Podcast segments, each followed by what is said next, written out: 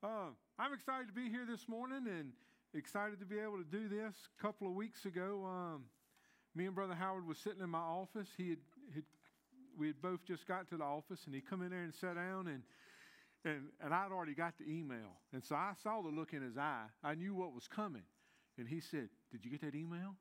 I said, "No, no. What email? That that email about Oklahoma?" I said, "Oh, that email." He said, "What do you think?" I said, "I don't know. What do you think?" And he said, Well, I think we need to go. And I said, Well, you need me to um, speak that Sunday so you can go? Yeah. I said, Well, you got to take me to Duke's for lunch today then. It's going to cost you, right? You barter, right? So I got Duke's and he got to go to Oklahoma and I get to um, speak this morning. So it was a win win. Um, you know, this morning, this, this today is actually a journey that I've been on the last couple of weeks. So if you don't like today, blame it on Jay Sims. He's our men's ministry coordinator. Um, in our last men's meeting, he showed a video and we talked, and, and, and it, just him being obedient to where he thought the direction of men's ministry needed to go. And, and God just kind of put me on a journey, and, and we're going to be talking about that today. And, you know, and, and what we're going to be talking about is our influence. What kind of influence do we have? You know, and, and where's our influence at? And what do people think? And, you know, um, three years ago, three and a half years ago, whenever I got my retrievers, I'd never owned a dog like that. I'd always owned beagles or coon hounds or, or squirrel dogs, and so the retrievers was a whole new world. And I tell people all the time, I never shot a legal duck up into two years ago. You know, we'd shoot them when we was rabbit hunting and stuff, but never had a duck license or anything like that. And so, um, so I started duck hunting, and so you know, um, the last um, several weeks, I've got to be really good friends with Duke Landry that owns Duke's, and part of it's because I eat there all the time. Part of it's because we got dogs that I like and we train together. And so he's been bringing me to his club. And so I've been able to get over there. And so my influence, you know, whenever I started thinking, you know, several weeks back, even right before Jay's, um, that men's meeting that night, was that we needed to be intentional with our lifestyles and we need to to have the influence outside because it's not about these walls. You know, our, our influence shouldn't be about what happens in here, our influence should be about what happens out there. And so, you know, and so you need to take advantage of every opportunity that you have. And so God's given me a, a blessing. I, have had the opportunity to make some, some good duck hunts, and, and it's just a lot of fun because I like to be able to talk. I'm not one to sit, if I have to sit in a deer stand by myself with nothing to do, I'm going to pluck my eyes out. It's not going to happen because I like to talk. I like to have interaction with people. You know, and so in a duck blind, it's almost like rabbit hunting or squirrel hunting with a dog. You can talk. You know, you have to whisper and stuff, but you can have talk. And, and so, but, but what I've learned real quick is, is my influence whenever I get in that stand, I have to outshoot whoever's in there, right? I mean, you don't want to be known as the one that misses all the time, that every time you shoot, the dog just kind of looks at you like, What'd you just do? You know? And so, right off the bat, every time I've learned, when I get in a stand with a new group, because it's always different people in there with us, I'm going to outshoot them. I, am going to. And so I practice out shooting them, you know? And so, so anyway, so, and then the conversation goes, well, over the last several weeks, I've had the opportunity to meet some really good guys. And, um, and, and you don't know your influence. And I know it was a joke, but, but I kind of had to sit there and kind of, hmm. Um, whenever you know you get there early, and the, the man that we're hunting with is an older gentleman. He's retired, and he'll get there early and he'll fix his biscuits. And I'm really not sure if he fixes them or his wife fixes them, but they're good old homemade biscuits. You know, big, good homemade biscuits, not Miss B's and not Pillsbury frozen homemade biscuits. So we'll eat a biscuit, you know, and then we'll go to the duck blind and we'll hang out in the duck blind for several hours and laugh and cut up, and then we come back and we eat together. Well, what I've been impressed with since I've been there is um, this man always blesses the food before we eat. It's not just because because when he first went, he didn't know I was a minister, and so, but he he's Catholic all the way through, and, and he's a great guy. He's a really great guy. Well, uh, somebody was with us this past week, and they said, Boy, that Baptist minister's no wore off on you. he said, What do you mean? He said, You're starting to pray like a Baptist now. And so I kind of grinned, you know. I said, Hey, that's good, right? And so, so the influence, you know, the influence of being around these different guys is there. But you know, last night I kind of got a different perspective on it. Last night I, I, stood right here again and I had to do a, a, a memorial service for a, a young girl that um, works with my oldest daughter, and her dad had passed away, and she just she said, I, I don't have nobody. Will you do this for me? I said, Absolutely. I'll, I will cancel everything I got to do a funeral. And that's the way I look at it because funerals are important. You don't control when people die. You know, you can control a wedding, a date, you can control a lot of things, but, you know, funerals you can't control. You know, and as I got up here yesterday morning, she'd asked me if I'd put a slideshow together for her, and she'd give me a, a flash drive with a bunch of pictures on it and stuff. You know, as I sat there, because it's just how the mind of Johnny Morgan works, I'm sitting there and I'm thinking, what would an eight minute video picture presentation of my life tell people? You know, because I had eight minutes of that gentleman's life on a, on, on a, I'd put pictures, over 200 pictures, I believe it was. And what would my life story tell? You know, what would my influence through that eight minutes be? Because that influence word's been a big deal to me here lately. What would my influence through that eight minutes be? I hope it's not right here. Because I know y'all all Snapchatting me right now, right? And Instagramming. But I hope it's not here. I hope it's sitting in a duck blind, or I hope it's on a rabbit hunt, or I hope it's at Denham, Denham Springs High over here, or Live Oak High, you know, hanging out with football teams and with students. You know, what would my eight minutes be whenever people look at me, whenever I'm gone? You know, what is our influence? And that's what we're going to be talking about this morning. If you have your Bibles, turn to, to Timothy, 2 Timothy 4, 2 Timothy 4, and then we're going to be in Nehemiah 1 in a few minutes. 2 Timothy 4 is where we're going to start. And I'm going to tell on Donnie, I give Donnie a test this morning. He said, What are you speaking on? I said, Demas. You ever heard of him? And he said, Nicodemus. I said, No, Demas. How many of y'all's ever heard of Demas? Y'all ever heard of Demas? Just, just Brother Richard. And I think he's just trying to keep warm right now, so he's nodding. but um, but there's a guy in 2 Timothy. His name is Demas. He only shows up in Scripture three times that I could find. Two times where he's actually working with Paul, and then right here. So that's where we're going to start. We're going to start in 2 Timothy 4, and we'll start in verse 9. It says, Do your best to come to me quickly. And this is Paul writing to Timothy. So let's set that stage. Paul's writing to Timothy. He said, Do your best to come to me quickly, for, Dem- for Demas, because he loved this world, has deserted me and has gone to Thessalonica. Crescens has gone to Galatia. Titus has gone to Dalmatia. Only Luke is with me. Get Mark and bring him with you because, his help, because he is helpful in my ministry. Let's pray. Father, we just come to you this morning, Lord. Just say that we love you. Father, and I just ask that you show us your heart this morning. Show us what you want for us as individuals. And Father, how you want us to live with influence in 2017. Father, we love you. In your son's name I pray. Amen. You know, right there, whenever you start reading that, you know, if you go back, you know, in verse 10, in verse 10, it says, For Demas, because he loved the world, he has deserted me. If you go to the, to the message translation, it says, Get here as fast as you can. Demas, chasing fads, went off to Thessalonica and left me. You know, it gives you a little different, you know, he just, you know, he just took off and he left him. And so when you start looking, you know, Paul's calling out. Paul realizes Paul was a man's man. You know, Paul was this one person before when he was Saul, where he had a lot of a lot of influence in that world as far as um, killing Christians and stuff. And then when he accepted Christ, it was a radical turnaround. And Paul has written probably half the New Testament. And so Paul's a man's man, and all of a sudden Paul's saying, "I need help. I need help." He says, "Look, I had this guy named Demas here with me." And now he's done took off and left, and he's chasing the world now. Timothy, get here. Bring Mark, bring help, you know. And, and right there, you know, Paul's setting the stage to where he's saying, I can't do this by myself. You know, too many times we try to be lone rangers in our faith. Too many times we try to be lone rangers in doing things. But Paul's telling us here, you know, Paul's saying, I need help. And if you really go back and study what's really going on right there, Paul's actually imprisoned again.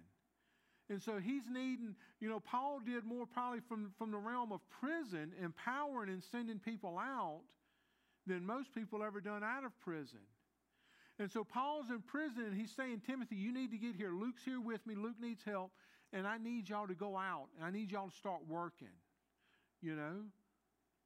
And even if you read a little bit further, he's telling him, he says, Look, go grab my cloak from this man's house because whenever the guards come, got me, and arrested me, they took me so quick, I made sure that this stuff was safe. You know, Paul gave up everything he had to chase after God and to do what God called him to do. And that's what, you know, our call is not much different than that. You know, when you read scripture, it didn't say this was for Paul or this was for Timothy, it's for all of us. You know, when you start looking at living with an influence, you know, when you start looking, well, well, what do you mean by influence? What do people know about you when you walk up? You know, whenever you walk into a crowd of people, do people see God in you or do they see the world in you? When you walk into that crowd, do they see God or do they see a Demas? Do they see somebody that, that once chased after God, but then all of a sudden abandoned God and took off chasing after the world? You know, and then let's just get real honest. Why do we have people? I can go through and name people right now that won't come to church because of that. They won't come to church because they say, well, so and so go went to church and, and this word, and I just it, it makes me cringe every time. Hypocrite. Church is full of hypocrites. No, church is full of a bunch of broken people that need Jesus. See, but what they do, they justify, and I think that hypocrite's a justifiable word. They'll say, well, the church is full of hypocrites, so I'm, they're no different than me, so I'm not going. But what they see, they see the Demases of this world. They see the ones that, that'll show up in church on Sunday morning, but then they live like the world the other six days of the week. You know, and that's what Paul's saying. He says, I need workers. I need people that are true to their faith. I need people that's going to show up and are going to get the job done. But what happens? What happens? We say, oh, that's the staff's job. That's the deacon's job. It's the Sunday school teacher's job. It's not my job. Sure, it is. Sure, it is. If we want to raise the bar in 2017, what do we have to do? If we want to raise the bar in 2017, we can't be a Demas. We have to show up and we have to be all in. You know, we have to be all in. You know, and I'm going to keep going back because this is where I'm at in my life and I'm loving it right now. Whenever I sit in that duck blind, I'm all in. Whenever those ducks come in, I'm all in. Bullets are cheap. Shotgun shells, well, they're really not duck hunting shells, are really not cheap. So that's a false statement. But when it's all said and done, I'm going to pull the trigger. And I won't hurt your feelings, but I am. I'm going to pull the trigger. And I'm going to brag on myself. The last two hunts, I'm four for four. I killed four, I shot four times. That's pretty impressive when you're shooting birds, isn't it, Mark? And so, you know, so we can go back and I said, we pick up shells. We always pick up shells afterwards. And a man I hunt with, he has this thing he likes to do to new people in the blind. It's called Shell the Road. And you pick up the shells and he takes a picture of you throwing the shells up into his driveway and he leaves them in a driveway. And so we're picking up the shells, and, and you know, whenever I shoot good, I like to brag. I ain't gonna lie, I get a little prideful. You know, and I, I said, "Oh, dude, look at this! Two green shells, because everybody's shells are different. Two green, boy, that's a lot of yellow shells in there, dude. How many ducks did you kill? Not as many as yellow shells is in this bag, you know. Because I'm not going to be a Demas. I'm all in. So whenever you start looking at life and you start looking at our walk with God, are we all in? Because that's what Paul's telling us.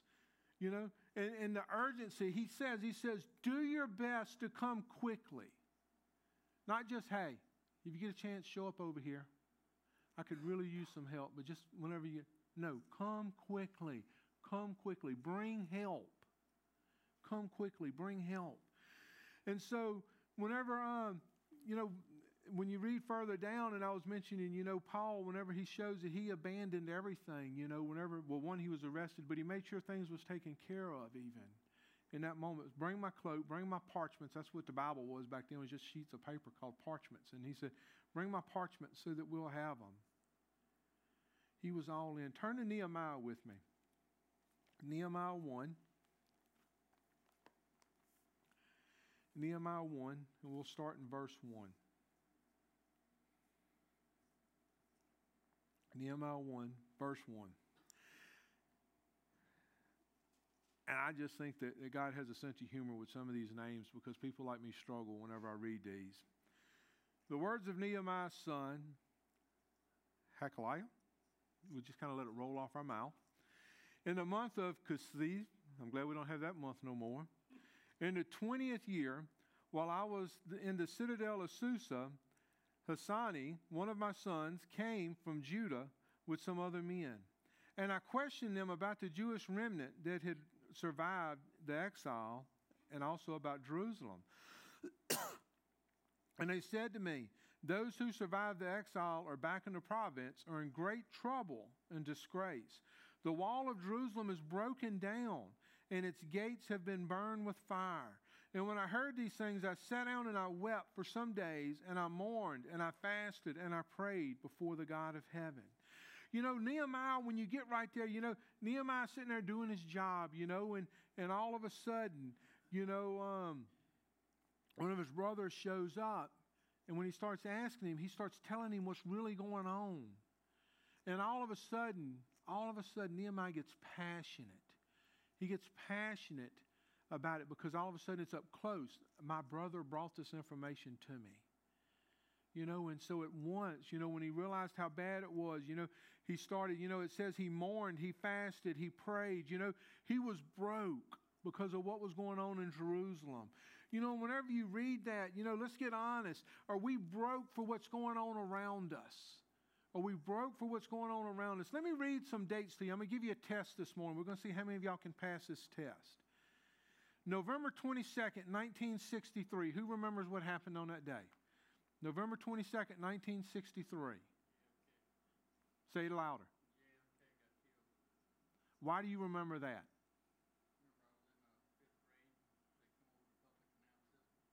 It was a big deal, right? And you remember to this day where you just told us where you was sitting and what you was doing. How many and see that was before my time. But how many y'all remember where y'all was at on that day now that you know what it was? What was you doing, Bobby Dale? See? Knew where you was at. Another date. January 28th, 1996. What happened on that day? I can tell you where I was at, and I think that's the only time I've ever been in this person's house. I was at a lady named Carol Bagley, one of my mom's friends' house, and was watching it on TV. I just walked in. She said, Hey, watch this on TV. 17% they say of the United States watched this on TV the day that it happened. The Space Shuttle's Challenger blew up. You remember now? Huh? 80, 86, you're right. Yeah, 86. Mark, where was you at? Do you remember? Working. Next day, most all of us all remember this one. September 11th, 2001. Where was you at, Mr. Trishelle? Somebody else, where was you at the day that that happened? You was at work? Somebody else?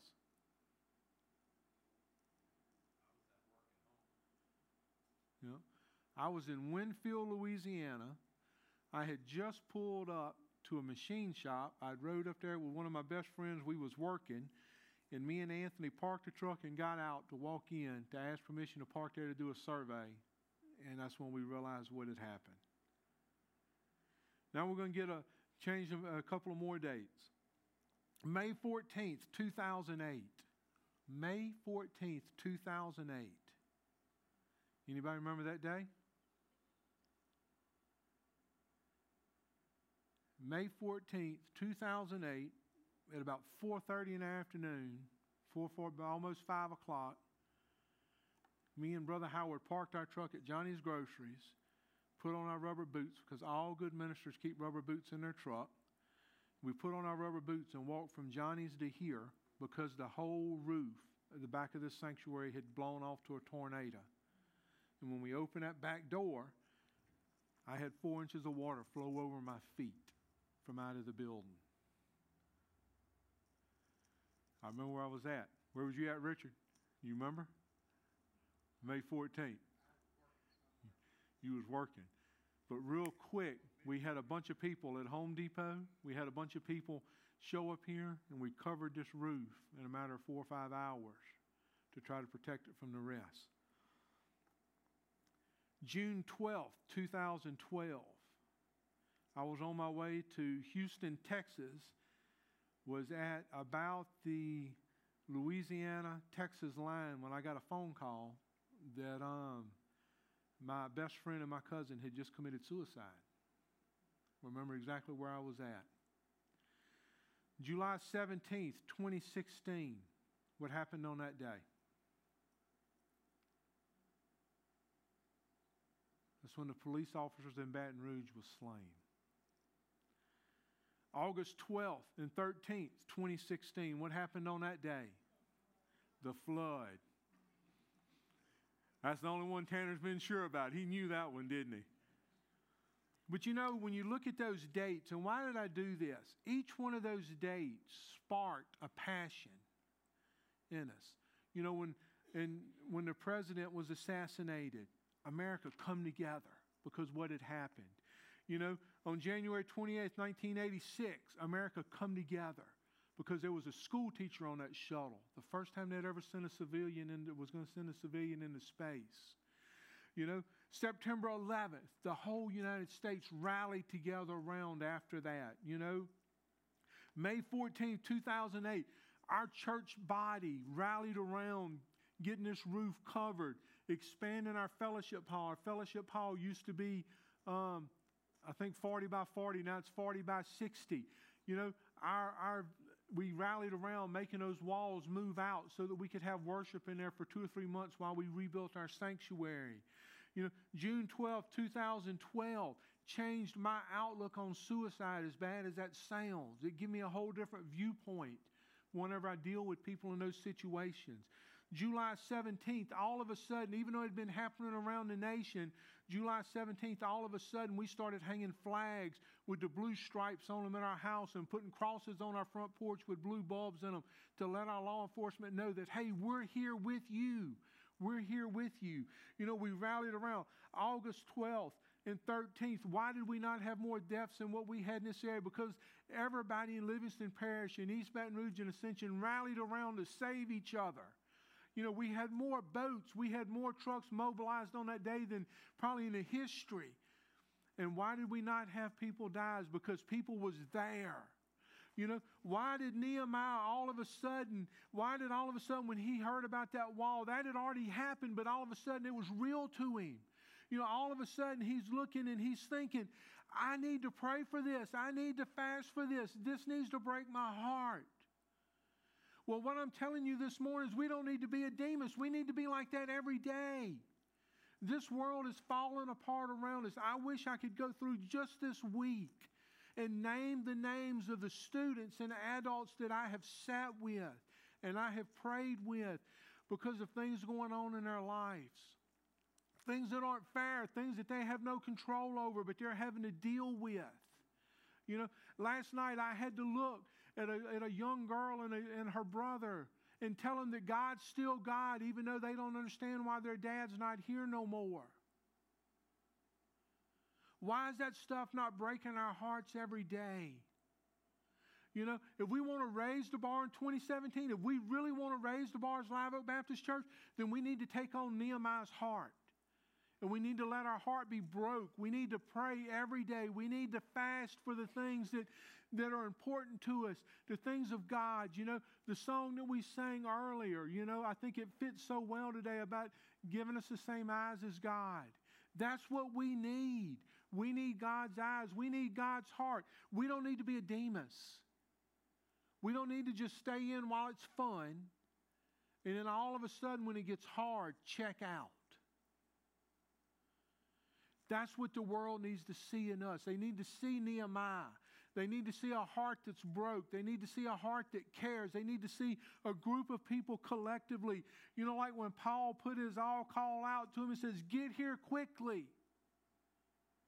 That's my cry this morning. Get here quickly.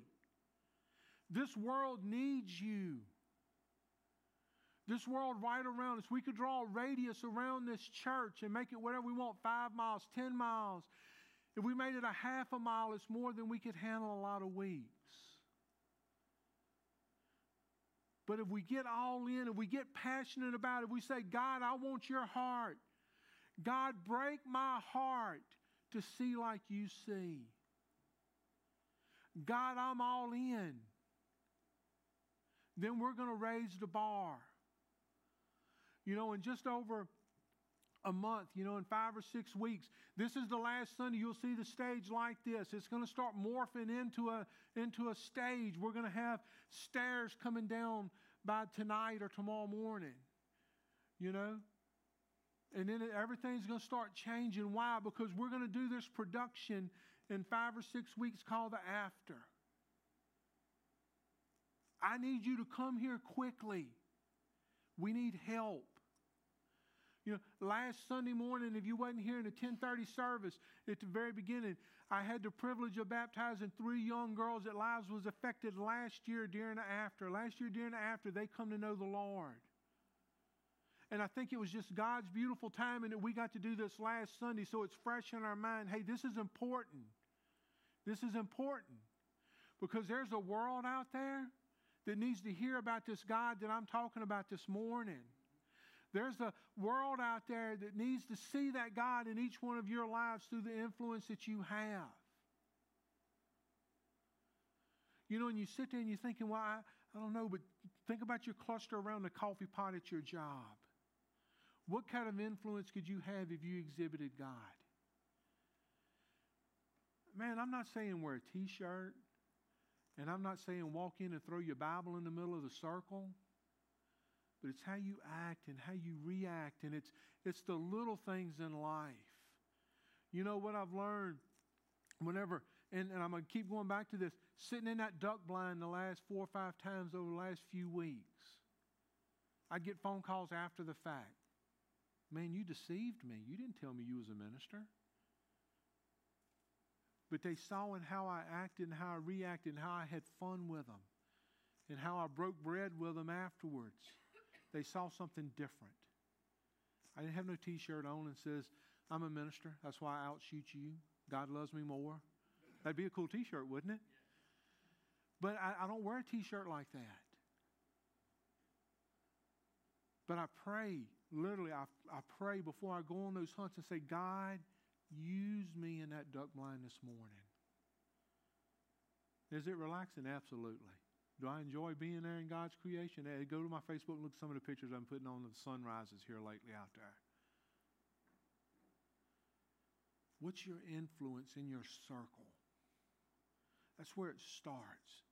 Because if we can start in this circle, the group that we're comfortable with, and we all, you know, if we all started thinking, and, you know, the ones I gather around the coffee pot with, or the ones that I hang out at Storage Grocery or at Johnny's or at, at, at um, Oak Point and Watson, or the ones that, that, that, I'm in the, in the hunting clubs with, or the ones that I, I go to the library with if you're in a reading club, or whatever you're doing, all of us can identify with a circle. Study groups if we're in school, or friendships, and you know, when we're in school. If we start right there and start praying for those people in that circle and say, God, use me here, then what's going to happen? It's going to, it's going to out. You know, it's almost like when you throw that rock in a pond and you see that ripple go all the way across. All it takes is that rock landing to start that ripple. All it takes is us being obedient for that ripple to happen. All it takes is us saying, All right, God, I want to chase after you. I'm not going to be a Demas. God, I don't want to be a Demas. God, I want to know your heart so that whenever I'm standing there, people have to know you. People have to see something different in you. You never know who you're going to affect. Yesterday, um, a, a, dear friend of mine now, she was in the youth group whenever I was just a youth worker at AMIT, posted something on Facebook. Uh, and um, it was just, it was beautiful. She was talking about, it was a picture of her and her 14 year old daughter. And the whole story behind that is that she'd give her up for adoption because she knew as a 17 year old that she couldn't do that. And so now she's able to use that testimony to other girls and say, God will get you through your circumstances. because she had a godly mother and a godly father, and because she had been raised in church, and because she had that foundation, now she has got a testimony like no tomorrow. You know, when you start talking about pro life and pro choice, let her stand there and tell you her story and see how it'll affect you. You know, and I'm just being honest. Me and Tammy sat there yesterday as we looked at that picture and as we read that story again, and we walked it with her. I was at the hospital the day she gave birth to that baby and was standing there whenever the adoptive parents looked at that baby for the first time. I was standing there with them, I walked it with them. And yesterday, 14 years later, I still sat there and cried like a baby because of the obedience that I saw through that family. That's what it's about. That's what it's about. It's about being obedient. It's about chasing after God. It's about seeing His heart, you know?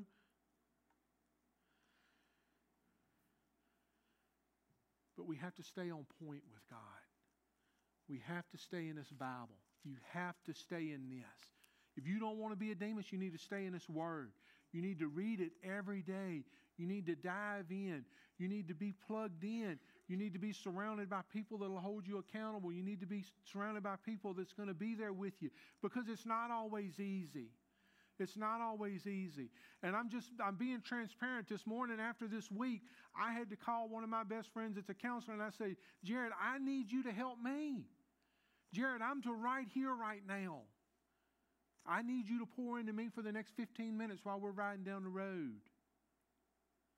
We all need those people that'll be there with us, that'll walk with us, that'll be there to tell us. But then we have to be willing to step out and do it.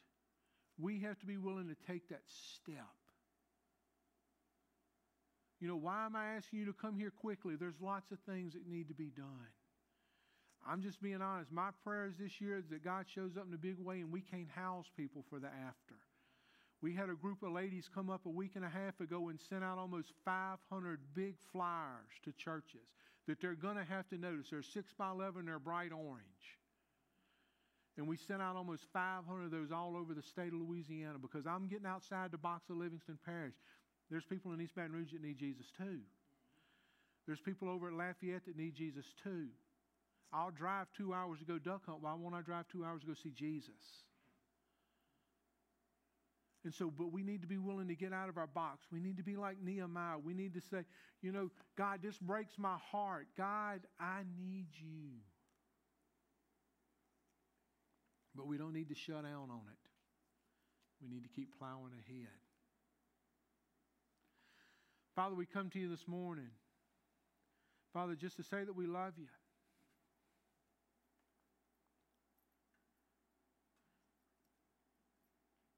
Father, even right now, Father, I just ask that you just show us your heart. Father, we can be obedient to your heart. Father, as we look at 2017, it's just a year. Father, but if we look at this, Father, we're 29 days in to 2017. What has our influence been for the first 29 days? Father, I ask that you use the next 11 months for your glory, not my glory, not our church's glory, but your glory. Father, but if we get real honest, there's some of us, Father, we're teeter tottering like a Demas. Father, we know what we're supposed to know. Father, but we're on the verge of running. Father, I ask that, Father, we just make that decision to fall back into your arms.